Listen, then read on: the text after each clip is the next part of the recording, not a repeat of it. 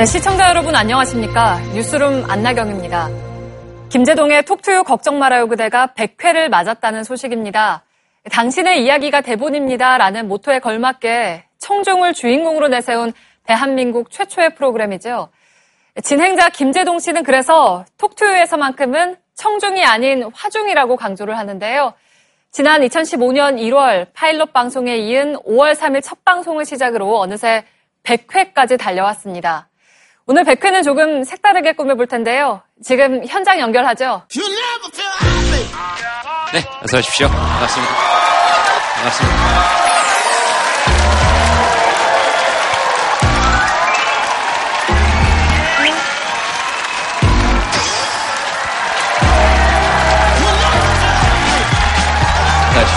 네, 반갑습니다. 아, 2층에도 오셨네. 네, 어서 오십시오. 네.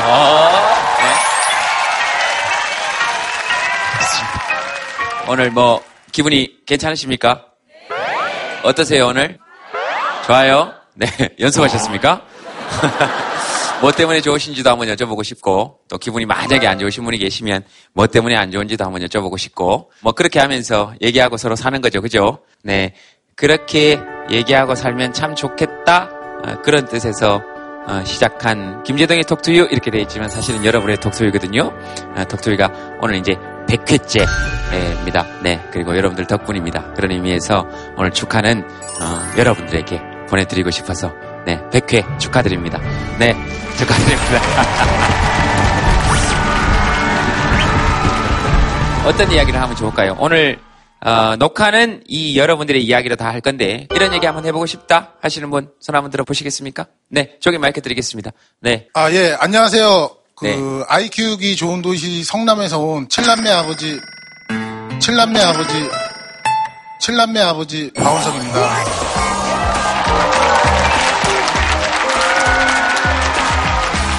존경합니다. 저희가 이제 일곱째가 6월 1일 날 이제 출산하거든요. 근데 이제 성남시에 제안을 하나 할까 합니다. 네. 그러니까 5명의 아버지 이동국 선수가 세종시 홍보 모델이 됐더라고요. 네. 근데 저는 7명인데. 네.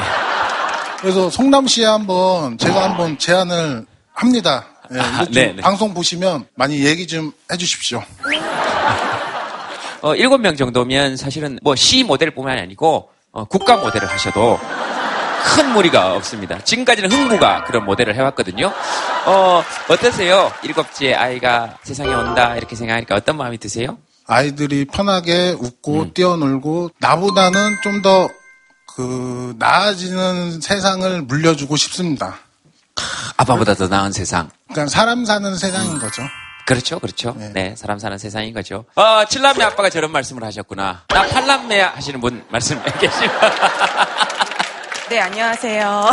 네. 저는 7남매 엄마는 아니고요. 네. 친구 둘하고 같이 왔는데 저희 셋이 합쳐서 애가 6이에요. 그래서 네. 오늘 남편들이 애를 봐주기로 하고 저희가 외출을 했습니다. 의문의 일들을 다 하셨습니다. 네, 네. 저희가 이제 쌍둥이 엄마 그리고 딸, 아들, 그리고 저는 아들, 딸을 갖고 있어요. 네. 그래서 저희 또 다른 공통점이 남편들이 프랑스인이거든요. 네. 그런데 이제 제일 끝에 있는 친구가 조금 있으면 프랑스를 가요. 당분간 언제 돌아올지 모르는데 이렇게 저희가 또 마지막으로 추억을 쌓을 수 있게 돼가지고 너무 기쁘고 감사하다는 말씀을 드리고 싶었습니다. 네. 아, 그렇구나. 네, 야. 딸, 아들의 엄마. 네. 딸이 조금 더 누나고. 딸이 6살이고요. 아들이 4살이고. 네, 네. 그런 느낌이 듭니다. 왜요? 이게 100회 하면 이 정도 촉은 다 옵니다. 프랑스 가시죠? 네, 프랑스. 예. 이 정도 촉은 다 옵니다. 그리고 진짜 놀라운 것은 프랑스 가시죠? 물었더니 어떤 분이, 우와! 그래요. 지금까지 우리 얘기를 안 들었다는 거죠. 알겠습니다. 어떻습니까? 프랑스 가시면서 그냥 드는 생각? 이제 2달이 남았거든요. 그래서 네. 이제 그동안 못 봤던 친구들도 만나고, 이제 아이들한테 한국에 대한 기억을 좀 더 좋은 기억을 심어주기 위해서 좀 여기저기 많이 다니고 보여주고 있거든요. 시간이 짧게 남았다고 생각하니까 좀 더 시간을 잘 써야 되겠다. 그런 마음으로 살고 있어요. 그 짧은 시간 안에 시간 내셔서 저희들 톡투유 100회 때 또 이렇게 와주시고 그래서 감사드립니다. 감사합니다. 알겠습니다. 뭐 프랑스 가신다니까 프랑스어로 메시 여보와. 네, 딱 여보 하나 압니다. 네, 또 뭐 그냥 얘기 듣다 보니 나도 이런 생각이 드네 하시는 분 계시면 네, 여기 마이크 한번 드려볼까요? 네, 안녕하세요. 저는 과메기가 유명한 포항에서 왔고요. 구룡포? 네, 제가 이제 톡투유를 저희 서방님이 잘 봐요. 요번에 온 이유는 저희 서방님 힐링을 위해서. 네. 네, 저희 서방님이 포항 시내에서 버스 운전을 하거든요. 네. 결혼한 지 한 20년이 다 돼가는데 둘이 외출한 적은 처음이에요, 이렇게. 거기다 이제 서울은 또 처음이고 KTX도 처음 타보고 와가지고 여기 찾는데도 많이 헤맸거든요.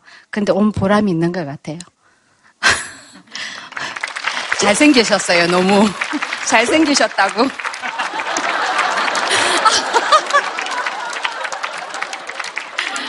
저희 남편 한마디 했으면 좋겠는데.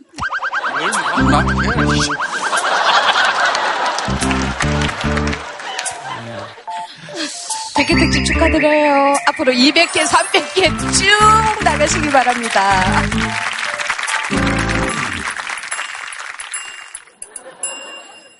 아우, 너무 감동 줬나 봐요.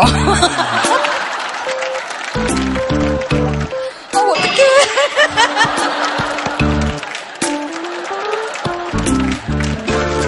그냥 제가 이렇게 가만히 듣다가 드는 생각은 어머님께서 처음으로 외출했다 또 뭐 이렇게 하시면서 이렇게 북받쳐 오르신 거죠. 이렇게 우리 남편 고생한 것도 있는데 우리 남편 맨날 딴 사람들 태워주느라고 나는 못 태워줬고 우리 둘이 너무 뭐하고 살았지 이런 생각도 또 드시다가 너무 우리 얘기만 하나 또 이런 착한 마음이 드신 거예요.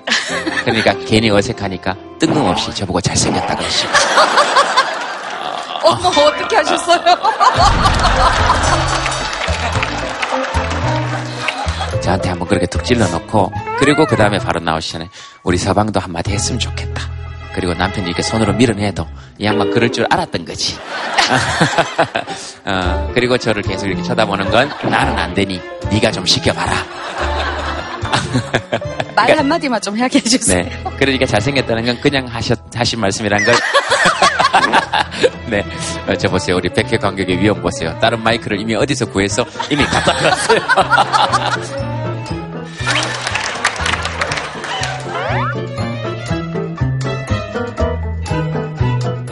우리 스텝도 아니고 저 뒤에서 어디 마이크를 이렇게 줘봐요 그래가지고 구해가지고 남편 말씀하시라는 거지.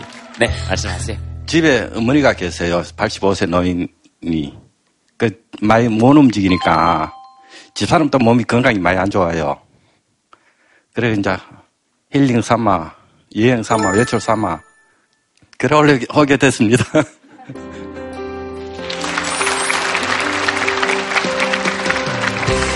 많은 사람 앞에서 이거 이야기하려니까 참 떨리네요. 많은 사람 앞에서 이야기하시는 게 떨리니까 한 분에게만 이야기하실 수 있는 기회를 드리겠습니다.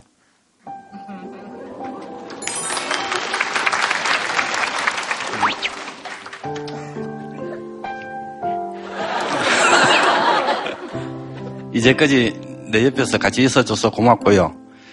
처음에는 중환자실까지 가가지고 오늘 내일 했거든요. 퇴원해서 이제까지 너무 긍정적으로 살았습니다. 바람이 아름답다, 살아있는 게 아름답다 이렇게 느끼면서 항상 긍정적으로 살고 있거든요. 그게 참 고맙습니다. 사랑합니다. 사랑합니다.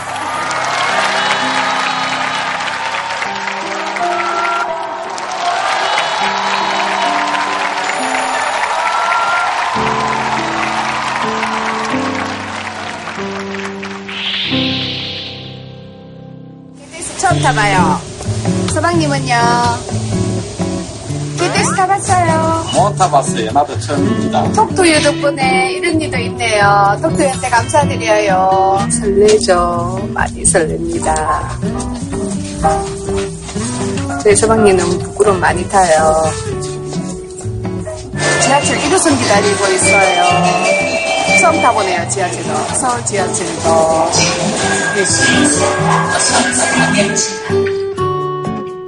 안녕하세요. JTBC 김제동의 톡투유에 초대된 저희 가족입니다.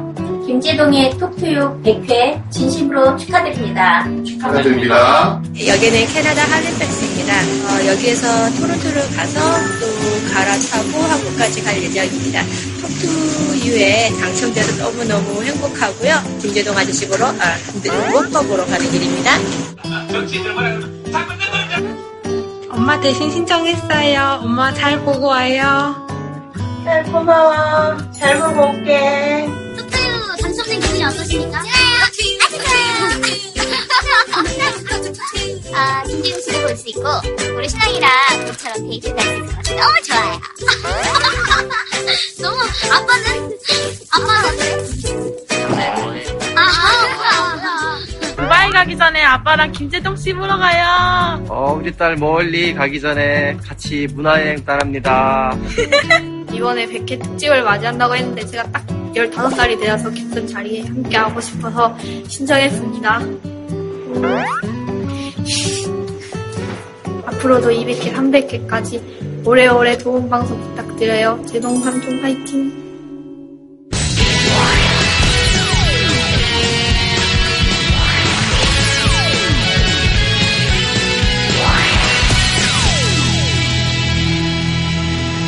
안녕하세요. 저 최진기입니다. 반갑습니다. 소감이 어떠십니까? 오랜만에 오니까 좋죠. 네. 그죠? 네. 제가 뭐 실수도 한 일이 있어서 좀 자숙의 시간을 오래 가졌었고요. 다시 좀 열심히 활동할까 생각 중입니다. 좀 많은 격려와 부탁, 지원 드리겠습니다. 감사합니다. 네. 네. 쌍욱쌤 소개 부탁드리겠습니다. 네. 안녕하세요. 저 물리학자 김상욱입니다. 네. 100회 소감이 어떠십니까? 전 아직 나온 지 많이 안 돼가지고요. 길을 걸어가도 알아보는 사람도 없고 아직은. 그래서 마스크를 쓰거나 이렇게 선글라스를 뺄 필요는 없는데, 근데 그 반찬 가게 아주머니가 저를 보더니 깜짝 놀라시면서 혹시 김제동 이제 그러시더라고요. 그래서 덕분에 반찬을 하나 얻은 거 말고는 특별히 변한 건 없고요. 부산이시죠? 네. 아 그렇죠. 경상도는 사투리가 급격히 줄입니다. 혹시 김제동? 이거는 뭐냐면, 혹시 김제동의 톡투유에 나오는 그 사람 아니냐? 이렇게 물어보신 거죠. 알겠습니다. 두 분은 첫 출연이시죠? 네. 네, 소개를 부탁드리겠습니다. 네. 안녕하세요. 가수 유성은입니다. 반갑습니다. 네. 이렇게 좋은 프로그램에 100회 또 불러주셔서 정말 너무너무 감사하고요. 오늘 얘기 잘 듣다가 가도록 하겠습니다. 네, 네. 소개를 부탁드리겠습니다. 안녕하세요. 성희 친구, 이지양입니다. 제가 오늘 말을 하는지 모르고 와가지고요. 반주를 부탁했는데요. 네. 반주만 하러 온 줄 알았나 봐요. 그래가지고 맨 얼굴로 왔더라고요. 옷도 아무거나 집에 있는 거 걸쳐 입고. 저도 지금 옷도 아무거나 집에 있는 거 걸쳐 입고 온 거예요. 아니, 그럼요. 우리도 그냥 이렇게 아무렇게 나와서 이렇게 하는 거죠, 뭐. 두 분께 여러분 박수 부탁드리겠습니다. 네. 오늘 주제가 100입니다. 100. 100가지 이야기. 100. 오늘은 김제동 톡투유의 100회째 되는 특집입니다. 사실 100이라는 숫자가 굉장히 저희한테는 특별한 숫자로 다가오죠. 남녀가 서로 사귀는데 100일째 될 때를 놓치면은 아주 위험한 일이 벌어질 수가 있죠. 100과 같은 중요한 숫자는 사실 100 말고도 다른 것들이 또 있어요. 예를 들어 우리가 한 주를 7일 또는 1년은 12달, 그다음에 1시간은 60분. 이런 숫자들은 과연 어떻게 정해진 것들일까요? 우선 7이라는 숫자는 일, 월, 화, 수, 목, 금, 토. 사람 눈으로 보이는 태양과 달 그리고 태양계 내의 행성들의 숫자입니다. 그러니까 우주로부터 가져온 거죠. 10이라는 숫자도 역시 우주에서 가져온 건데요. 지구가 태양을 한 바퀴 도는 동안 달은 지구 주위를 12번 돕니다. 그래서 12가 중요한 숫자가 된 거죠. 60이라는 숫자는 저희 이 동양에서도 되게 중요한 숫자예요. 여러분 60갑자라고 아시죠? 60갑자는 12지와 10간의 최소 공배수에서 온 숫자입니다.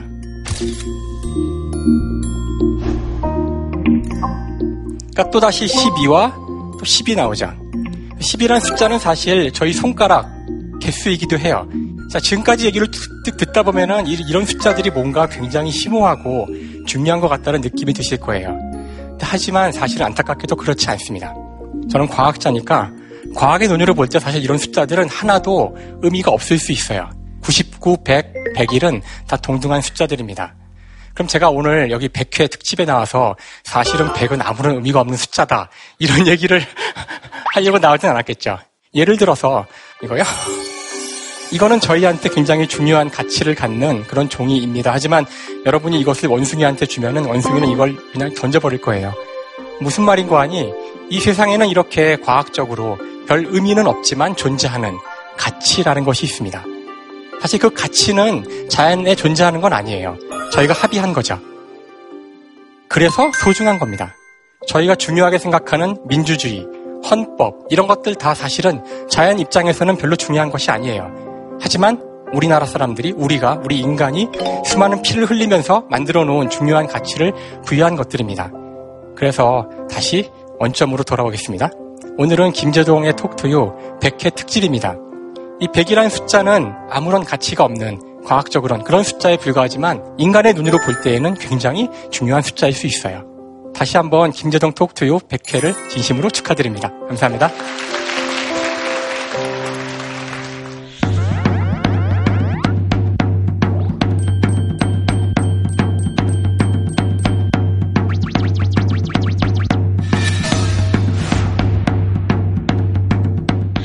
지금 방금 전에 선생님이 너무 좋은 얘기를 해주셨습니다. 원래 99나 100이나 101나 다 다를 바가 없죠. 근데 우린 100에다 어떤 의미를 부여했단 말이에요. 그죠? 김제동 특집을 하는데 절대 77회 특집 안 하죠. 그죠? 33회 특집 보셨어요, 여러분? 그죠? 아니면 우리 특집하면 무조건 뭐예요? 100회 특집 아니면 200회 특집 아니면 1000회 특집이 되는 거예요. 그럼 도대체 우리는 왜 100회라는 것에 저런 의미를 부여하냐 한번 보자라는 거죠. 100 하면 제일 먼저 떠오르는 거 어떤 느낌이 들으십니까? 100점 무슨 점이라고 그러셨어요 지금? 만점이라고 그랬잖아요. 다 받을 수 있는 점수를 다 받았던 뜻입니다. 그래서 첫 번째 100이라는 의미는 많다의 의미를 가집니다. 원래 100의 순수한 한국 우리말이 뭔지 아십니까? 여러분 다 아십니다. 그게 온이에요. 온 누리에 온갖 것 그런 모든 것이라는 겁니다. 100점 100승했다 그런 건 100번 싸워서 100번 이겼다는 뜻이 아니죠. 모든 싸움에서 뭐 했다는 거죠? 전부 승리했다는 의미를 가지는 겁니다. 근데 단순한 많다는 의미가 아닙니다. 우리 기도할 때 며칠 기도한다고 그래요? 수능이 100일 남았습니다. 우리 전부 다 무슨 기도해요? 어머님들 절에 가셔서. 100일 기도하잖아요. 왜 99일 기도 안 해요? 99일 기도하면 떨어지니까. 100일 기도해야 뭐 하죠?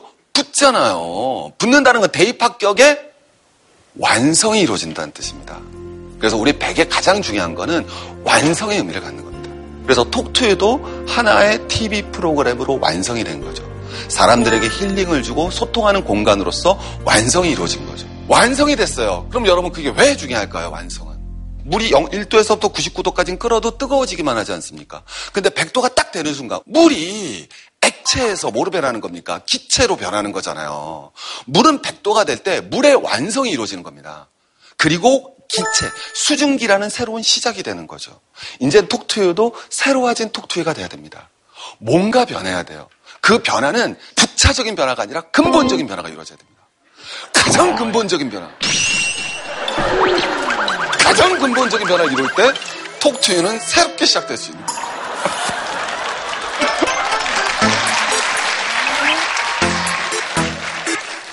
백의 한자 저 어원을 가보겠습니다. 저 백자에는 말하다는 뜻이 있습니다. 그 모든 사람이 김 씨도 말하고 이 씨도 말하고 박 씨도 말하고 최 씨도 말하고 정 씨도 말합니다. 그럼 우리가 아는 단어인 뭐가 되겠습니까? 백성이란 단어가 됩니다. 저 백성들이 모여서 100만 명이 모여서 100일을 외쳤습니다. 그래서 우리는 민주주의를 다시 한번 완성했고 그 민주주의의 완성은 다시 더 높은 수준의 민주주의의 출발점이 될 거라고 저는 믿어 의심치 않습니다. 감사합니다.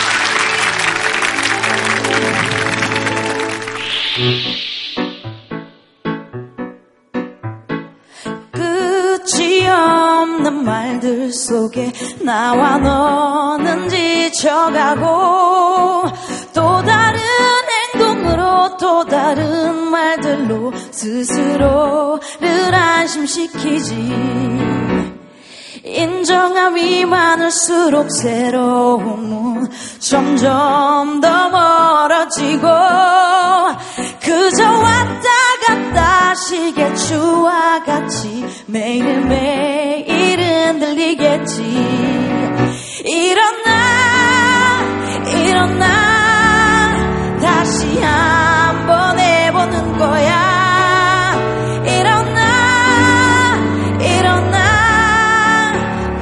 새싹들처럼 일어나 일어나 다시 한번 해보는 거야. 일어나 일어나 봄의 새싹들처럼.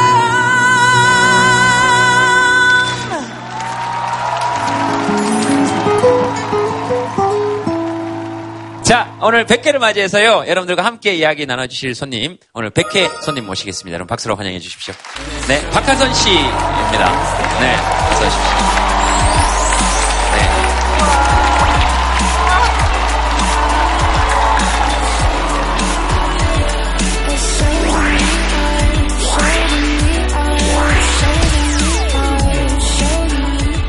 톡투유 100회인데 네. 저희들이 꼭 한번 모시고 싶다 그래서 설문조사를 했더니 100회 특집에 꼭 이분이 나와줬으면 좋겠다 하시는 분은 못 나오셨습니다. 누구신가요? 손석희 씨. 아, 네, 아이고, 손석희 씨. 아유, 네. 아쉽네요. 네, 네. 설문조사를 뭐 정식으로 의뢰해서 한 게 아니고요. 그냥 우리 스태프들하고 이렇게 물어봤더니 그래도 손석희 씨 한번 나오는 게 좋지 않겠냐 그랬는데 네. 그걸 제외하고는 박하선 씨가 나왔으면 좋겠다는 의견이 정말 압도적이었습니다. 아유, 정말 너무 평소에 잘 보고 있는데 영광이에요. 네. 잘 보고 있었던 거 한번 다 읊어봐요. 네? 얘기해봐요. 왜요? 조목조목 얘기해봐요. 사실 남편이 되게 좋아하는 프로그램이에요. 네, 네. 그래서 같이 많이 봤었는데 네. 그분이 굉장히 나오고 싶어 하셨어요. 근데 지금 촬영 중이라서 네. 저라도 네. 남편분 성함이? 어남선 씨라고요. 류수영 씨라고. 네네네. 본명이 어남선 씨. 아, 지금 남편이 누군지 이제 아신 분들이 꽤 되시네요. 그리고 결혼을 한지 이제서야 아신 분들도 꽤 되시는 것 같고. 조용히 해가지고. 조용히. 네. 하선 씨 나오셔서 그냥 하선 씨에 대해서 나오셔서 어떠신지? 너무 좋은 것 같아요. 저희 지난번에 그렇지 않아도 여기 패널이랑 전부 다 남성밖에 없어서 네. 이건 정말 안 좋다 우리가 그랬었잖아요. 극단적으로 남탕이에요. 제가 그래서 지금 내려와 있잖아요. 근데 오늘은 정말 아주 분위기가 좋은 것 같아요. 감사합니다. 네. 네. 하선 씨 작품 중에 혹시 기억나는 거 있습니까? 영화에 출연하셨던 거 기억이 나는 것 같아요. 영화 전에 이름은 기억이 안 나는데 지금은. 네, 열심히 활동하겠습니다.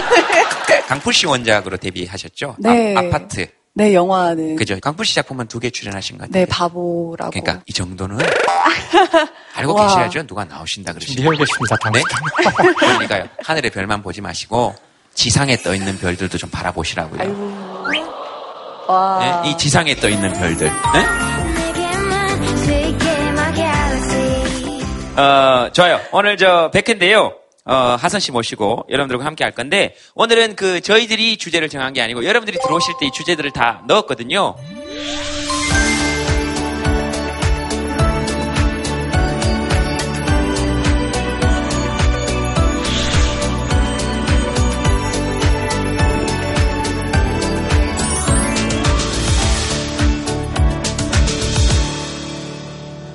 여기서 그냥 정말로 무작위로 뽑겠습니다.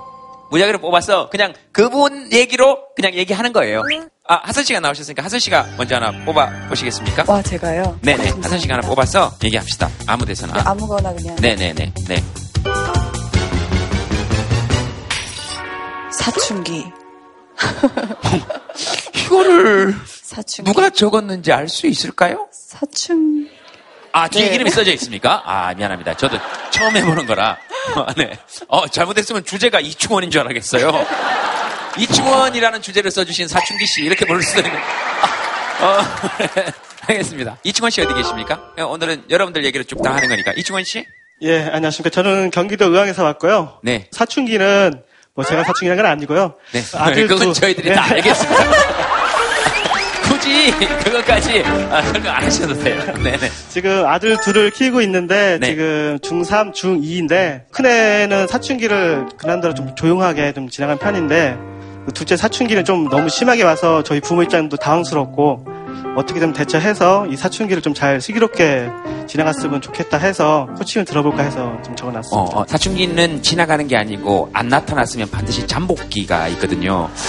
그것도 너무 안심하시면 안 되는 것 같고. 상호가 뭐 어떻습니까? 아버님이 보시기. 일단 부모 입장에서 하지 말라는 거는 뭐 더 하고 싶어 하는 그런 마음이 있는 것 같고요. 학교 갔다 오면은 핸드폰을 들고 거의 하루 종일 사는 거 그거에 있고요. 네. 잠도 좀 일찍 자라고 하는데 친구랑 놀고 싶어서 밤 늦게까지 나가서 뭐 나쁜 짓을 하는 거 아닌데 친구들하고 농구를 좀 많이 저녁 늦게까지 하고 다닙니다. 아, 농구를 하고 다닌다고요? 예, 12시 넘어서 꼭 학원 숙제를 하더라고요. 그래서 새벽 1시, 뭐 늦게는 2시까지 학원 숙제하고 아침에 일어나는데 또 제때 안 일어나니까 또 엄마 아빠하고 또 그 말다툼이 좀 일어나는 것이 또 있고요. 제가 만약에 길 가다가 그런 아이를 봤다면 어느 쪽에서도 문제를 발견하기가 좀 힘듭니다. 농구하는 아이한테 가서 너 지금 농구를 중인데 농구를 무릎 나가! 몸 생각해야지! 학원 숙제를 늦게 하는 애한테 가서 미리미리 했어야지 몰아가지고 이렇게 하기도 근데 학교를 간단 말이죠. 그것도 뭐하고 그래서 문제를 크게 찾아보기는 아니 상우가 여름에 여름방학 때요 밥도 안 먹고 삼각김밥 때우면서 피곤한 걸 이겨가면서 놀았거든요. 그래서 대상포진도 왔었고 그래서 12시부터는 자게 하려고 하는데 근데 그 이후에는 자기로 하고 약속을 했는데 그 시간을 항상 어겨서 그것 때문에 싸우거든요. 그래서 약속 좀 잘 지켜줬으면 좋겠다고 하고 싶어요. 그러니까 걱정이 되시기도 하고 이게 뭐 제가 자꾸 이제 상호 쪽에 가까우니까 상호 편을 들긴 하지만 어머님 마음도 아빠 마음도 이해가 되고 저 얘기를 들으시면서 누구 편 들자 이런 게 아니고 그냥 느낌. 네, 자 저기 마이크 드리겠습니다. 네, 네 안녕하세요. 저는 왕십리에서 온 박성은이라고 합니다. 네, 저희 어머니랑 같이 왔는데 어머니도 옆에서 하시는 말이 아휴, 다 쓸데없는 걱정이지. 이렇게 말씀을 하시는데 저도 어머니의 교육법에 동의를 했거든요, 항상. 저도 되게 놀고 싶어서 공부도 안 했고 책도 잘 안 봤어요. 저는 학교도 가끔 안 갔습니다. 근데 나름대로 저 지금 27살인데 결혼도 했고 행복하게 잘 살고 있습니다. 이 결혼도 했고에 오 하시면 안 돼요. 이게 자꾸 그리고 결혼을 안 하면 이상한 사람 취급받는 거 저는 단호히 반대합니다. 아 이건 저라서 그런 게 아니고 그러면 스님, 신부님, 수녀님들은 모두 지탄의 대상이 돼야 됩니까? 아, 그런 게 아니라는 거예요. 자 어쨌든 좋은 장문에서 성은 씨 어머님 뭐 한 말씀 하시고 싶으신 게 있으시면 아니 저 아기 때부터 좀 성격이 좀 독특해가지고 죄송하지만 지금 더럽다 그러다가 바꾸실 거 아니시죠? 약간 앞부분이 약간 이렇게 디귿하고 디귿이 묘하게 겹쳐졌다가 급하게 바꾸신 느낌이 조금 있어서 아니 아기 때부터 말을 잘 안 들어서 그냥 내버려뒀어요. 근데. 예를 들면 아기 때 어떤 것도 말을 안 들었습니까? 놀기를 너무 좋아했고요. 초등학교 입학할 때 학교 가라 그래도 학교 가기 싫다고 그러고 네. 가라 그러면 울고 그리고 하고 싶은 거를 다 해보라고 했어요. 왜냐하면 제 생각에는 엄마가 말로 공부를 시키는 것보다 애들은 하고 싶은 걸 하고 나야 그 호기심이 사라지잖아요. 경험하게 그럼 네. 네, 그렇게 키웠어요. 네. 그랬더니 너무너무 잘 커졌어요. 네. 네. 아니 이제 애들 이제 하라로 키울 것이냐 하지 말라로 키울 것이냐 이렇게 크게 볼 수가 있잖아요. 그래서 하라는 다르게 얘기하면 긍정 유인이라고 우리가 번역을 할 수 있을 거고요. 하지 말라라는 거는 부정 유인으로 볼 수가 있을 거예요. 근데 어떤 게 더 좋을 것 같아요? 우리 자제분들한테? 예? 그럼요. 저게 정답이에요. 제일 나쁜 거는 하지 말라라는 유인, 즉 부정 유인을 던져줘야 될 때 긍정 유인을 던져주는 게 오히려 더 나쁩니다. 애들이 주저앉아서 울죠. 그잖아요. 아빠 나 저 인형 사줘. 그러고 운단 말이에요. 아빠가 뭐라 그럽니까? 야 다음에 오면 2개 사줄게 라고 얘기하잖아요. 그럼 그 아이는 본능적으로 내가 더 크게 울면 이게 3개, 4개가 되겠구나를 깨닫습니다. 그래서 부정윤을 던져주는 게 꼭 나쁜 게 아니에요. 그래서 하지 말라가 꼭 나쁜 게 아닙니다. 다만 창의를 키워주지 못합니다. 특히 지금처럼 우리 4차 산업혁명 시대에 창의력이 요구된다는 시대에 있어서는 긍정윤을 던져주는 게 점점 더 중요해지는 게 애들이 창의력이 생기기 때문이에요. 근데 긍정윤을 던져주기가 훨씬 어렵습니다. 왜? 부정유인은 개인을 몰라도 돼요. 근데 긍정유인을 던져주려면 걔를 알아야 됩니다.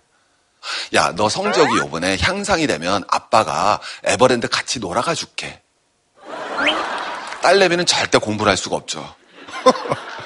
아빠랑 에버랜드에 가야 되는 놀라운 일을 경험해야 되니까. 그래서 소통이 중요한 거예요. 그래서 자녀하고 소통을 해서 자녀를 파악을 하고 그 상태에서 긍정 유인을 던져줬을 때 애들은 성취감을 느끼게 되고 창의력이 키워지는 거거든요. 저도 잘 못하고 저도 잘 모르지만은 긍정 유인과 부정 유인은 그런 형태로 규정이 되어서 이루어져야 된다. 이렇게 말씀드리고 싶어요. 네. 저는 10대 때 아버지가 너무 무서워서 한 번도 반항을 해본 적이 없어요. 사춘기를 없이 지나갔어요, 10대를. 그러니까 그게 20대에 터지더라고요. 굉장히 호되게 더 힘들었어요. 이렇게 어른 때 사춘기가 오면 그 누구도 이렇게 감싸주질 않잖아요. 그래서 20대 때 어떤 반항 해보셨습니까? 일단 이 일을 한 자체가 저한테는 반항이었고요. 아. 네, 저한테 필요했던 건 따뜻한 대화였던 것 같아요. 하라가 아니라 제일 필요했던 건 제 편이라는 그런 안도감? 그러니까 중2 정도면 이제 본인은 다 컸다고 생각을 할 거예요. 그럼요. 저도 한 6학년 때부터 다 컸다고 생각을 했거든요. 전 3학년 때요. 그쵸. 키가 다 컸어요, 그때. 그쵸. 왜 그런 마음 들잖아요. 그래서 필요한 건 존중, 같은 동급의 인간이라고 하면 좀 웃기지만 뭔가 같은 사람으로서의 그런 존중, 그리고 날 좀 이해해주고, 학원도 가야 되고 농구도 하고 싶고 게임도 하고 싶은데 저희 남편도 지금 게임 하거든요. 근데 그냥 뭐라고 잔소리 하다가 그냥 놔둬요. 그럼 어느 순간 좀 안 하더라고요. 그냥 이게 시간이 가면 쓸데없는 거라는 거를 알게 되는 것 같아요. 그리고 물론 다 쓸데없는 게임도 아니고요. 뭐 게이머가 될 수도 있는 거고 좀 얘기를 해보셨으면 좋겠어요. 마이크 잠깐만 한번 잡아보시고 지금 농구 혹시 포지션 뭐 하는지 아십니까? 그러니까 그 포드 그 위치에서 하는 것 같아요. 아, 그렇구나. 덩치가 좀 있나 봐요? 예, 덩치 좀 있어요. 아니, 그래. 뭐, 통통한 건 아니고 적당히 덩치는 있습니다. 그러니까. 저 보세요. 누가 자기 집 아들 보고 통통하다 그럴까봐. 제가 상호 같으면 그런 얘기 들으면 되게 좋을 것 같아요. 지금 방금 해주신 얘기. 야, 네. 너 포드 하는구나. 그러구나. 그 슛은 되게 좋더라. 계속 아빠가 그런 얘기하고 밤마다 농구를 보내고 그랬으면 아마 아이가 농구를 좀 줄일 수는 있을 거예요. 농구 안 가니? 밤인데? 난 네가 포워드 하는 게 너무 좋던데. 이렇게 웃으면서. 저도 사실 딸이 둘이 있고요. 네. 그 막내딸이 지금 중학교 1학년입니다. 그러니까 상상하실 수 있겠지만 날마다 전쟁을 이제 치르고 있죠, 저희도. 네. 근데 저는 그렇게 생각을 해요. 그 사춘기란 시기가 동물의 세계였다면, 지금으로부터 몇만 년 전이었다면 떠났어야 되는 시기를 인간이 만들어 놓은 어떤 그 굴레 때문에 못 떠나고 있는 그런 상황이라고 저는 생각을 해요. 그러니까 분란이 생기는 건 너무 당연해요. 애들은 본능적으로 독립하려고 하는 거예요. 사실 이제 이 프로그램을 이제 저희는 가족이 같이 보기 때문에 이제 아마 나중에 이걸 같이 보게 될 텐데 딸이랑 다은아 이건 네 잘못도 아니고 아빠 잘못도 아니고 엄마 잘못도 아니야. 그냥 원래 그런 거야. 그러니까 우리 앞으로 잘해보자 계속. 알았지? 사랑한다.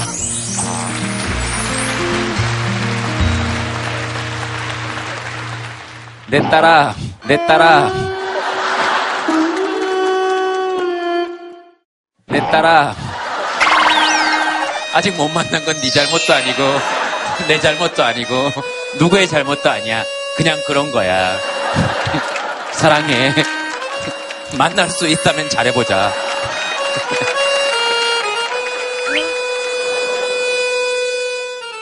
결혼을 안 하거나 아이를 안 가지는 것이 반드시 이상한 게 아니라는 것을 분명히 다시 한번 말씀드립니다. 네.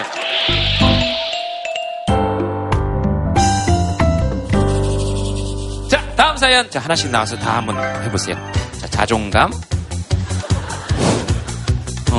네. 어머, 진짜 취향들 독특하시다. 색깔 똑같은 걸 누가 얘기도 안 했는데 이거 봤죠? 지금 뭘?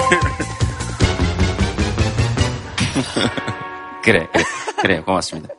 이건 뭐? 김제동은 뭐지? 김제동 씨가 오셨나? 아, 주제가 김제동입니까? 김제동 손 들어보세요. 조소연 씨, 소연 씨. 네, 주제를 김제동으로 정하셨습니까? 제가 부모님이랑 같이 음식점을 하고 있는데 좀 새로운 사람들을 많이 만나는데 그분들한테 좀 이렇게 밝게 하고 싶고 김제동 씨처럼 이렇게 사람을 좀 편안하게 하는 방법이 좀 있을까? 없어요. 그리고 저 낯선 사람은 엄청 불편합니다. 그리고 손님 입장에서 보면 너무 친절한 걸 조금 부담스럽습니다. 그냥 사장님 아는 정도가 좋아요. 반찬 하나 이렇게 쓱 넣어놓으면서 저쪽 테이블에 앉았어요. 그리고 이렇게 가는 거. 그리고 저쪽 테이블에 가서는 저쪽 테이블에 앉았다고 얘기하고. 그냥 그 정도? 낯선 사람, 안 힘든 사람 없어요. 전 저만 그런가. 그냥 제가 하고 싶은 대로 하면 되겠죠? 편하게. 꼭 보세요. 결국 하고 싶은 대로 한 거잖아요. 뭘 왜 저한테 결국 하고 싶은 대로 할 거면서. 근데 저렇게 말씀해 주시는 것 자체가 신뢰가 가죠. 걱정하고 손님들이 이렇게 바라보고 있다는 거잖아요. 저는 그걸로 충분한 것 같아요. 제 느낌은. 그쵸? 네, 멋있어요. 그럼요. 멋있는 것 같아요. 알았어요. 다음은 대한민국 가장. 어디 계세요? 대한민국 가장? 안녕하세요. 의정부에서 온 박소정입니다. 네. 아니, 저희 신랑이 직업이 경찰인데 너무 힘들어해요. 22개월 아들이 있는데 네. 아들 얼굴이 거의 못 보고 살아요. 쉬는 날도 없이 그렇게 일을 열심히 하는데 그만큼 인정도 많이 못 받는 것 같고 요 근래에 또 동기 형 한 분이 과로로 쓰러지셨는데 얼마 전에 이제 또 하늘나라에 가서 신랑이 마음도 그렇고 자기도 체력관리도 해야 되고 이제 가정도 돌보고 싶은데 그렇게 안 되는 현실이 조금 안타깝더라고요. 그래서 제가 이렇게 사연을 쓰게 됐어요. 네. 남편 잘생겼어요.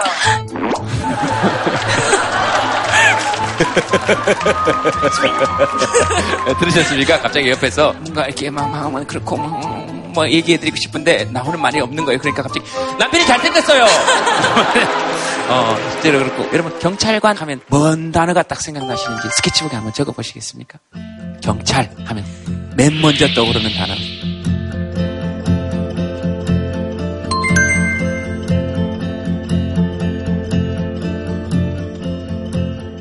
군사 떠오르는 거니까 시민의 도움이 감사 안쓰럽다 딱지 경찰 아저씨도 있고 친구 든든 박봉 경찰관 고된 직업 비리 무섭다 안전 이렇게 있습니다. 하선 씨는 그냥 경찰 하면 떠오르는 제가 느꼈던 경찰은요 저희 동생이 조금 어렸을 때 이렇게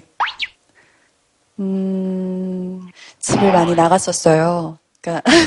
그러니까 저희 동생은 왜냐하면 그냥 조금 아픈 친구예요. 그래서 문을 잠가놓지 않으면 집에 그냥 나가요. 그러다 막 포항에서 찾아오고 집이 서울이었는데 뭐 부산에서 찾아오고 이랬었는데 그때마다 경찰 아저씨들이 하루 만에 이틀 만에 잘 찾아주시는 거예요. 사실 그 하루 이틀 사이에 실종 아동들을 찾아주셔야지 어디 멀리 안 가고 찾을 수가 있는데 그래서 저는 상당히 감사했던 기억이 많아요. 그래서 지금도 경찰들 보면 따뜻한 사람들 같아요. 네, 네. 남편분 이런 마음들 그냥 보시고 어떠셨는지? 저는 보다가 비리라는 말에 갑자기 고개가 떨궈졌는데요. 저는 친구라고 썼습니다. 네.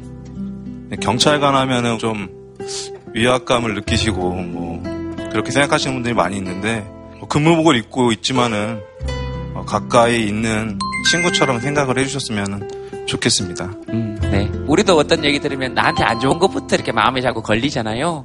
근데 사실 저는 비리 봤을 때 비리를 잡아내는 사람이 이렇게 떠올랐거든요. 나머지 대부분 든든함, 인종의 지팡이 그렇게 느끼고 있다는 거 꼭 한번 확인시켜드리고 싶었어요. 그죠?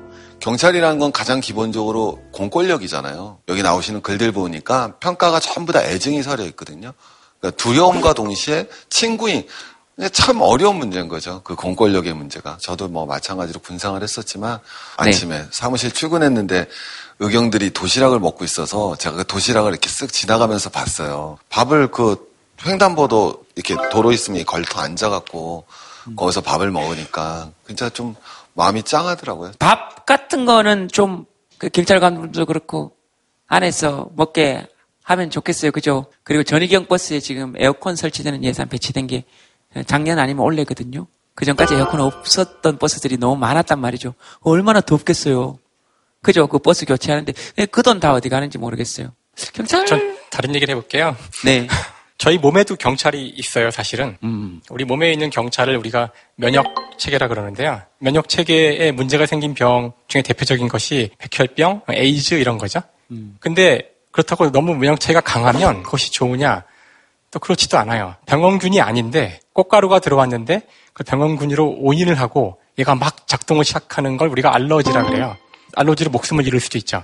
적절한 수준에서 대응을 해야 되는데 사실 가장 무서운 거는 면역계를 속이는 거예요. 무슨 말이냐면은 내 몸에 있는 세포, 내 몸 자신인데 변이가 일어나서 모든 자원을 끌어와서 지가 다 먹어요. 우리가 이거를 암세포라 그럽니다. 정말 우리 사회에서 위험할 수 있는 것은 겉보기에는 우리가 똑같이 생겼는데 모든 우리의 자원을 뺏어가는 그런 암이 있을 때 그거를 경찰력, 면역체계가 제거하지 못하면은 이제 그 생명체는 죽는 거죠. 잘 해주시기 바랍니다. 되게 많은 기대를 동시에 건 줄 아시죠? 네, 잡아야 될 사람들은 좀 잡아줘야 된다 하는 거죠. 박수 크게 한번 보내주시면 고맙겠습니다.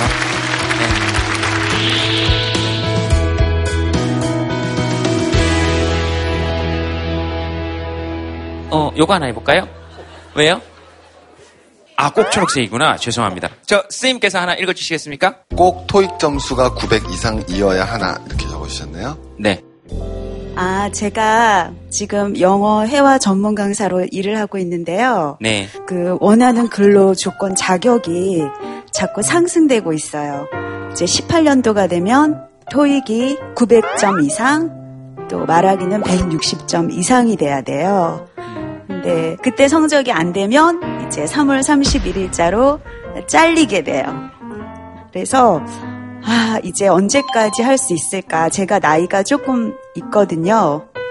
시험을 보기에 이렇게 인지 능력이 빠릿빠릿하지가 않아서 과연 이걸 내가 계속 할 수 있을까? 사실 제가 대학을 사회학을 나왔어요. 지금 최진기 선생님이신가요? 사회학을 졸업하셨나요? 네, 저도 사회학과 졸업했습니다. 아시죠? 사회학 나와서 할 수 있는 일이 없어요, 잘. 그래서 저도.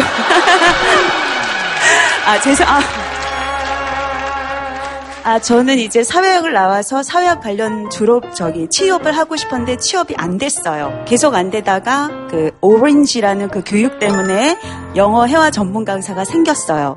아이들에게 영어를 가르치지만 회계직에 있어서 저희가 비정규직에 속해요. 근데 사실 저는 정식 교육을 안 받았다는 것 때문에 셀타도 10몇 년 전에 했고 테솔 과정 6개월도 하고 대학원을 2년 했거든요. 그 과정을 저희들이 지금 듣는 것만 해도 머리가 아프거든요. 죄송해요. 근데 그걸 다 그런 과정까지 다 하셨는데도 불구하고 여러 가지 대우나 이런 점에서 불공정하다고 느껴지시면 속상하시겠다 그런 느낌이 드는 거예요. 토익 선생님이 사실 분노하는 이유는 그거거든요. 동일 노동에 동일 임금이 지급되고 있지 않은 거거든요.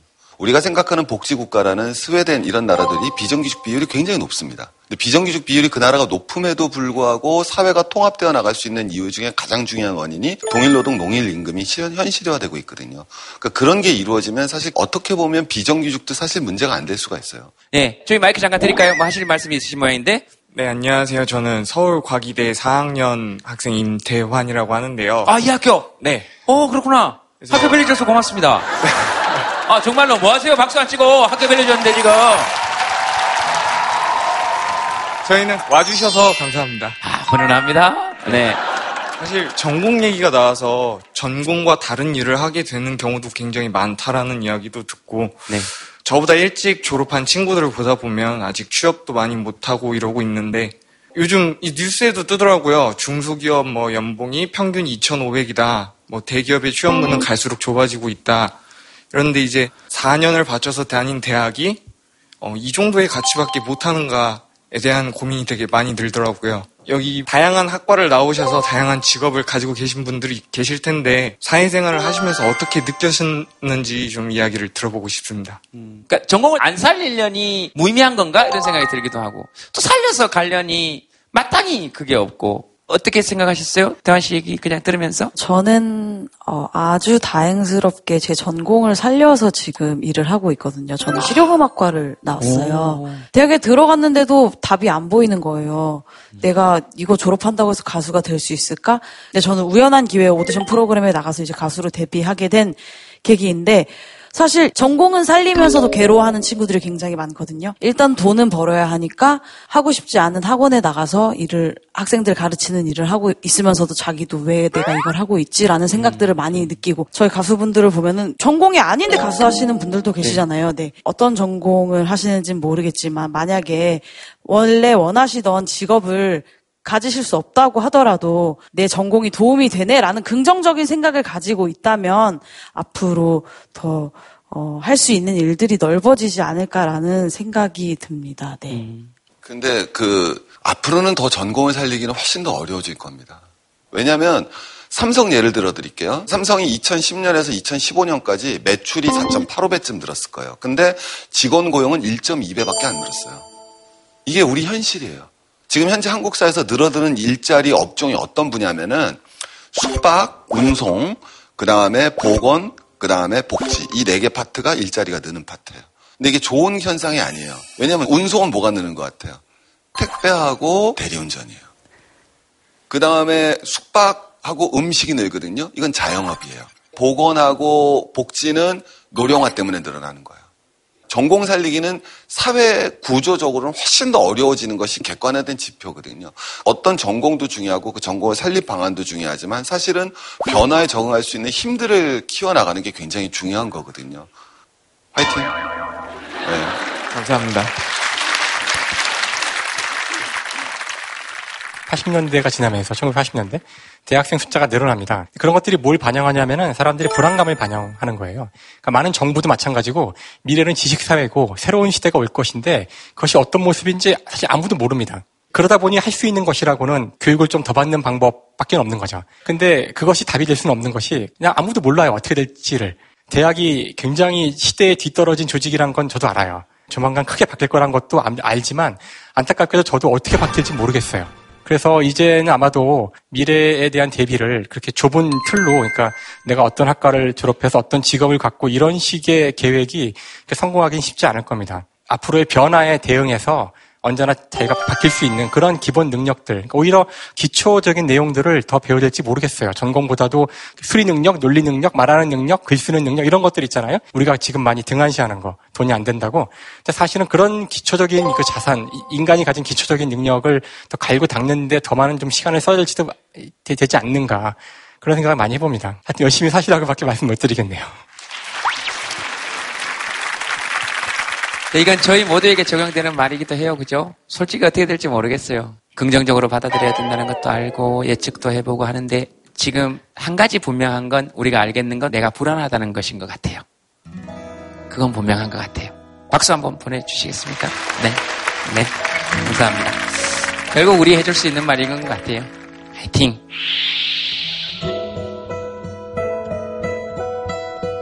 하선 씨 하나 뽑아볼까요? 네. 말고. 네.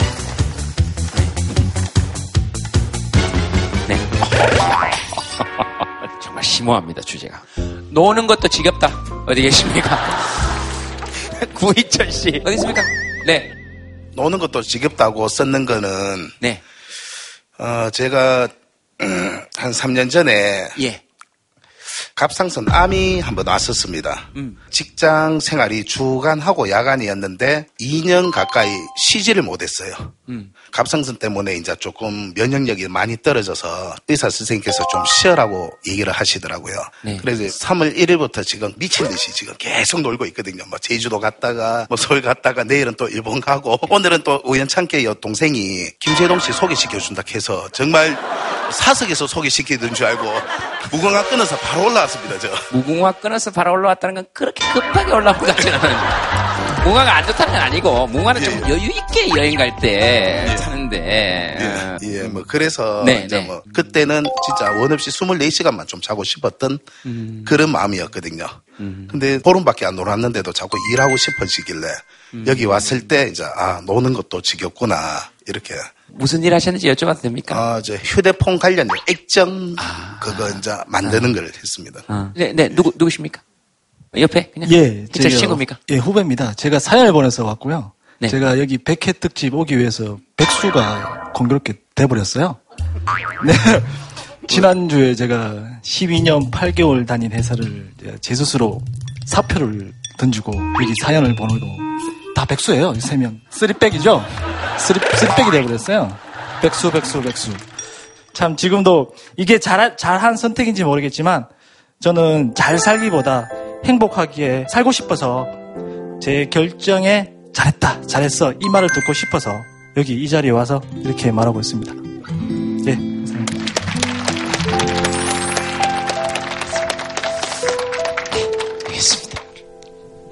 저기 마이크 드리겠습니다. 스케치북에 퍽 써가지고 우리 아까 희철 씨 얘기할 때 예. 네.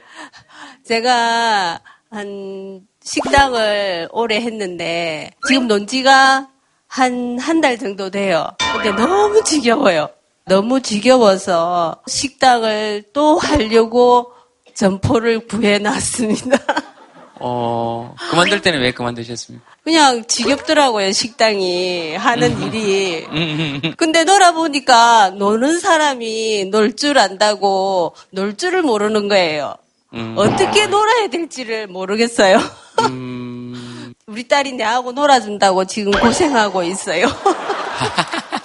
따님도 엄마가 다시 식당 했으면 좋겠어요. 저는 엄마가 놀면 엄청 좋을 줄 알았는데 너무 집에서 지겨워하시는 게 더 보기 힘들더라고요. 그래서 그냥 차라리 하는 일 하는 게 더 엄마가 더 행복하겠다 해서 뭐 엄마 하고 싶으면 하라고. 네, 그렇구나. 식당 일을 하시든 하시지 않든 따님의 저런 지지는 굉장히 큰 힘이 되겠어요. 엄마가 행복한 거 해. 사실 아까 희철 씨 친구 세훈 씨도 사실은 지금 이런 얘기 들으면서 조금 불안할 수 있을 거예요. 왜냐하면 회사를 자기 손으로 그만두고 지지 받고 싶다고 지금 말씀하셨는데 어머님께서 희철 씨 얘기에 동감을 표시하시면서 놀아보이 너무 지겹더라 이렇게 얘기하셔서 그렇게 얘기해서 아니. 근데 그 두 얘기가 그냥 비슷한 얘기일 수도 있겠다 싶었어요. 그러니까 쉴 자격도 있고 사람한테는 일할 자격도 있는 거잖아요. 일하고 싶은 게 땡기면 일해야 되고 쉬고 싶은 게 땡기면 쉬어야 된다고 생각해요. 땡기면 이유가 있는 거거든요, 그게. 저는 그렇게 생각해요. 네. 아니, 박수 치지 마시고 그냥 그런 생각이 든다고. 네, 하선 씨 뭐? 저는 최근 작품을 하기까지 이 일을 하면서 처음으로 2년을 쉰 것도 있고 쉬게 된 것도 있었거든요. 저도 한 10년 일하니까 정말 그냥 싫더라고요. 도축장에 소가 끌려가듯 그렇게 나가는 기분이었어요. 그래서 좀 쉬다가 쉬어진 거예요. 그러다 보니까 내가 정말 하고 싶은 게 뭐고 할 수 있는 게 뭐고 할 줄 아는 게 뭐고 그게 정리가 되면서 훨씬 더 일이 너무 좋아졌고 지금은 두 분처럼 굉장히 일을 계속하고 싶어요. 어렵지만 좀 본인이 하고 싶을 때 잠시 쉬어가는 것도 저는 상당히 필요하다고 생각해요. 앞으로를 위해서, 미래를 위해서. 그래서 좀 쉴 때 잘 쉬셨으면 좋겠어요. 네. 철학자 버트란트 러셀이라는 사람이 쓴 글 중에 게으름에 대한 찬양이란 그런 글이 있어요. 100명의 사람이 일을 하는 회사가 있어요. 이제 50명의 일을 할 수 있는 그런 기계를 새로 사온 거예요. 그럼 무슨 일이 벌어질까? 50명이 잘리겠죠. 그때 러셀이 이렇게 얘기합니다. 이 바보 멍청이들아, 왜 사람을 50명을 자르냐? 하루에 8시간 일하지 말고 4시간씩 일하면 되잖아 라고 얘기를 하죠. 4시간만 일하자. 이걸 뒤집어 얘기하면 4시간 더 놀자잖아요. 그런 답을 들었을 때 여러분이 반감을 느낄 수도 있는데 그럼 왜냐하면 우리가 노는 건 왠지 죄악인 것 같다는 그런 교육을 받았다는 거예요. 그러면서 러셀은 이거를 노예의 교육이라고 얘기합니다. 여기에 계신 어떤 분들은 자기가 하는 일이 너무나 재미있고 보람 있는 분도 있겠지만 아마 많은 분들은 사실은 8시간 일한 그 나머지 시간에 자기가 하고 싶은 걸 하기 위해서 일을 하는 사람이 훨씬 많아요. 그렇다면 사실은 우린 놀려고 일하는 거예요. 일하려고 일을 하는 게 아니라. 우리가 만약에 미래, 기계와 같이 살아가는 미래가 희망으로 간다는 얘기는 자꾸 우리가 일할 시간이 줄어든다는 건데 그거를 좋게 받아들이려면은 어떻게 노는지에 대한, 노는 거에 대한 기본적인 시각 자체를 바꿔야 되고요. 그렇게 가지 않을 때 우리가 오히려 문제가 생겨요. 내가 8시간을 끝까지 다 채워서 일하려고 할 때 누군가는 일자리를 잃는 거죠. 그래서 이제는 우리가 논다는 거에 대한 그 어감 자체도 바꿔야 될 것 같고요. 더 어떻게 하면 잘 놀지를 고민하셔야 된다고 생각해요. 잘 노십시오. 우리가 오랫동안 그런 교육 받아서 그런 것 같아요. 놀면 안 된다. 네 뭐 먹고 살래. 근데 그때는 그런 게 맞았는데 앞으로는 아까 선생님들도 얘기했다시피 진짜 잘 노는 거, 다른 사람하고 이야기하는 거, 다른 사람들 말 들어주는 거, 노는 게 중요하다 이런 데 대해서는 저는 전적으로 공감합니다. 저는 거기서 더 나아가서 극단적일 수 있는데 인류의 모든 문화유산들은 노는 것들, 즉 다시 말해서 요즘 잉여라고 일컬어지는 것들이 만들어냈다. 전부 다 사냥하러 나갈 때 나는 싫어. 그리고 동굴에서 놀던 것들이 벽화를 다 그린 거예요. 그 벽화가 지금 인류의 문화유산이 됐어요. 그 사람들이 그렇게 안 놀고 안 그랬으면 우리 못 봅니다. 어떻게 잡았는지 몰랐을 거예요. 저는 그렇게 생각합니다. 정말로.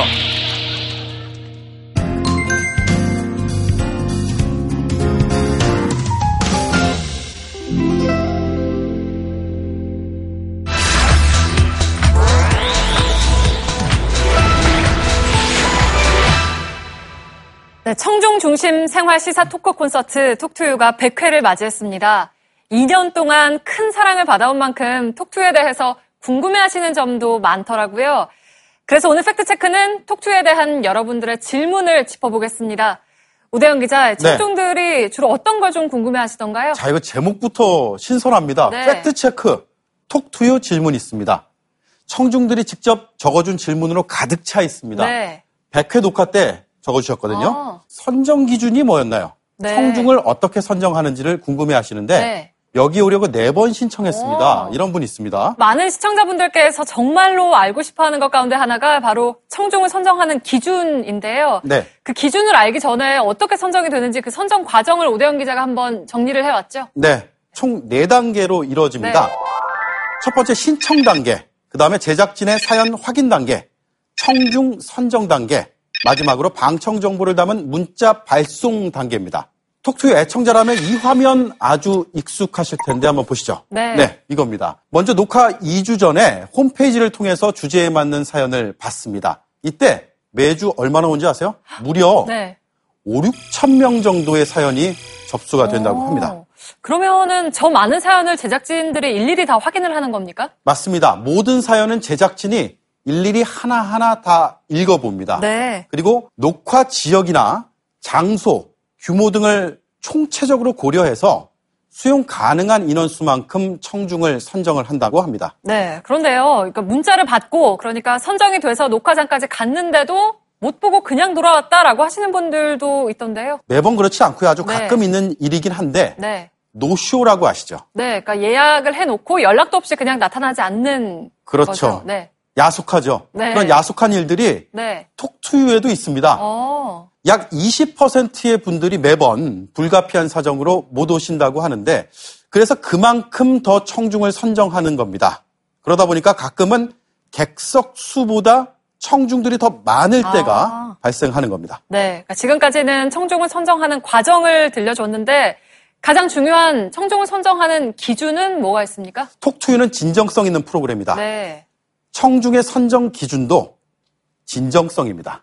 아무래도 서로 공감하는 소통의 장을 만들기 위해서 가장 필수적으로 진정성을 고려하는 거죠. 네, 그리고 아까 적혀있는 그 질문들을 보니까 200회 때도 계속 하는 거냐 이런 질문이 있었는데요. 이것도 혹시 팩트체크가 됐습니까? 당연합니다. 네. 근데 그건 질문이 아니고요. 네. 200회, 300회까지 갔으면 좋겠다는 바람 같습니다. 자, 이 자료 한번 보시죠. 이게 뭐냐면요. JTBC에서 현재 방영 중인 프로그램입니다. 올해 초에 썰전이 200회를 넘어섰습니다. 네. 비정상회담, 냉장고를 부탁해와 더불어서 톡투유가 JTBC의 장수 프로그램으로 자리매김을 하고 있습니다. 네. 이 프로그램들의 공통점이 뭐냐.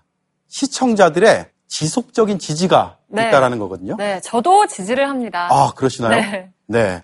결국은 톡투유가 그렇게 200회, 300회까지 가려면 안나경 앵커처럼 지지를 많이 해주셔야 됩니다. 네, 그만큼 방송은 시청자분들이 가장 중요하니까요. 그렇습니다. 자, 그러면 만약에 그런 조건들을 충족해서 톡투유가 결방되지 않고 방송을 계속했을 경우 자, 1년이 52주죠? 네. 계산 한번 해보겠습니다. 100회 방송 4월 2일 기준으로 했을 때 200회는 언제냐? 자, 많이 넘어갑니다. 네. 2019년 3월 3일입니다. 300회는 언제냐? 또 넘어갑니다. 2021년 네. 1월 31일 방송됩니다. 네. 그때 김제동 씨 나이가 200회 때가 46이 되고요. 300회 때는 무려 40하고 9이 네. 됩니다. 이쯤 되면 거의 MC계의 조상님. 로 네. 모셔야 될 것 같습니다. 네, 그리고 그때도 결혼을 안 하셨다면 지금처럼 아까 질문에도 있었는데 왜 결혼 안 했냐 이런 질문들이 여전히 많을 것 같죠? 그렇습니다. 그때도 네. 뭐 큰 이변이 없는 한 왜 장가 안 가셨어요? 뭐 이런 질문 나올 것 같고 압도적으로 많을 것 같습니다. 네. 근데 안타깝게도 그건 팩트체크가 안 됩니다. 어렵습니다. 포기했습니다. 네. 그건 김제동 씨 스스로 팩트체크하십시오. 네, 저희는 객관적인 사실만을 다루니까요. 오대현 기자와 함께 팩트체크 해봤습니다. 고맙습니다. 저희는 200회 때 또 뵙는 네. 걸로 하죠. 지금까지 팩트체크였습니다.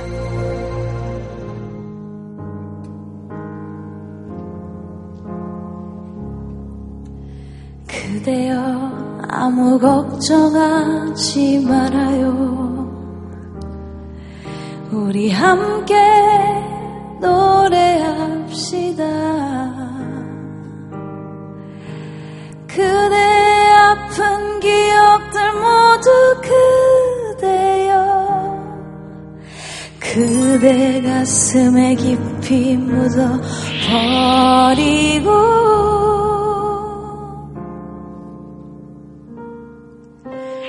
지나간 것은 지나간 대로 그런 의미가 있죠. 떠난 이에게 노래하세요.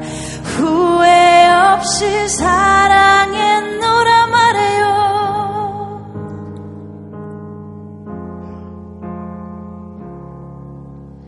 그대는 너무 힘든 일이 많았죠. 새로움을 잃어버렸죠. 그대의 힘든 얘기들 모두 그대여 그대 탓으로 홀로 털어버리고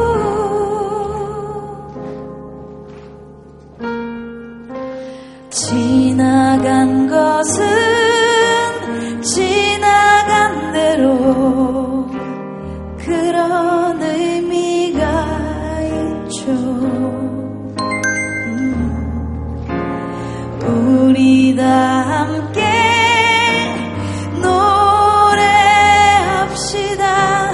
후회 없이 꿈을 꿨단 말이에요. 그럼 다 같이 지나간 것은 지나간 대로 그런 의미가 있죠. 우리 다 함께 노래합시다. 후회 없이 꿈을 꿨단 말이에요.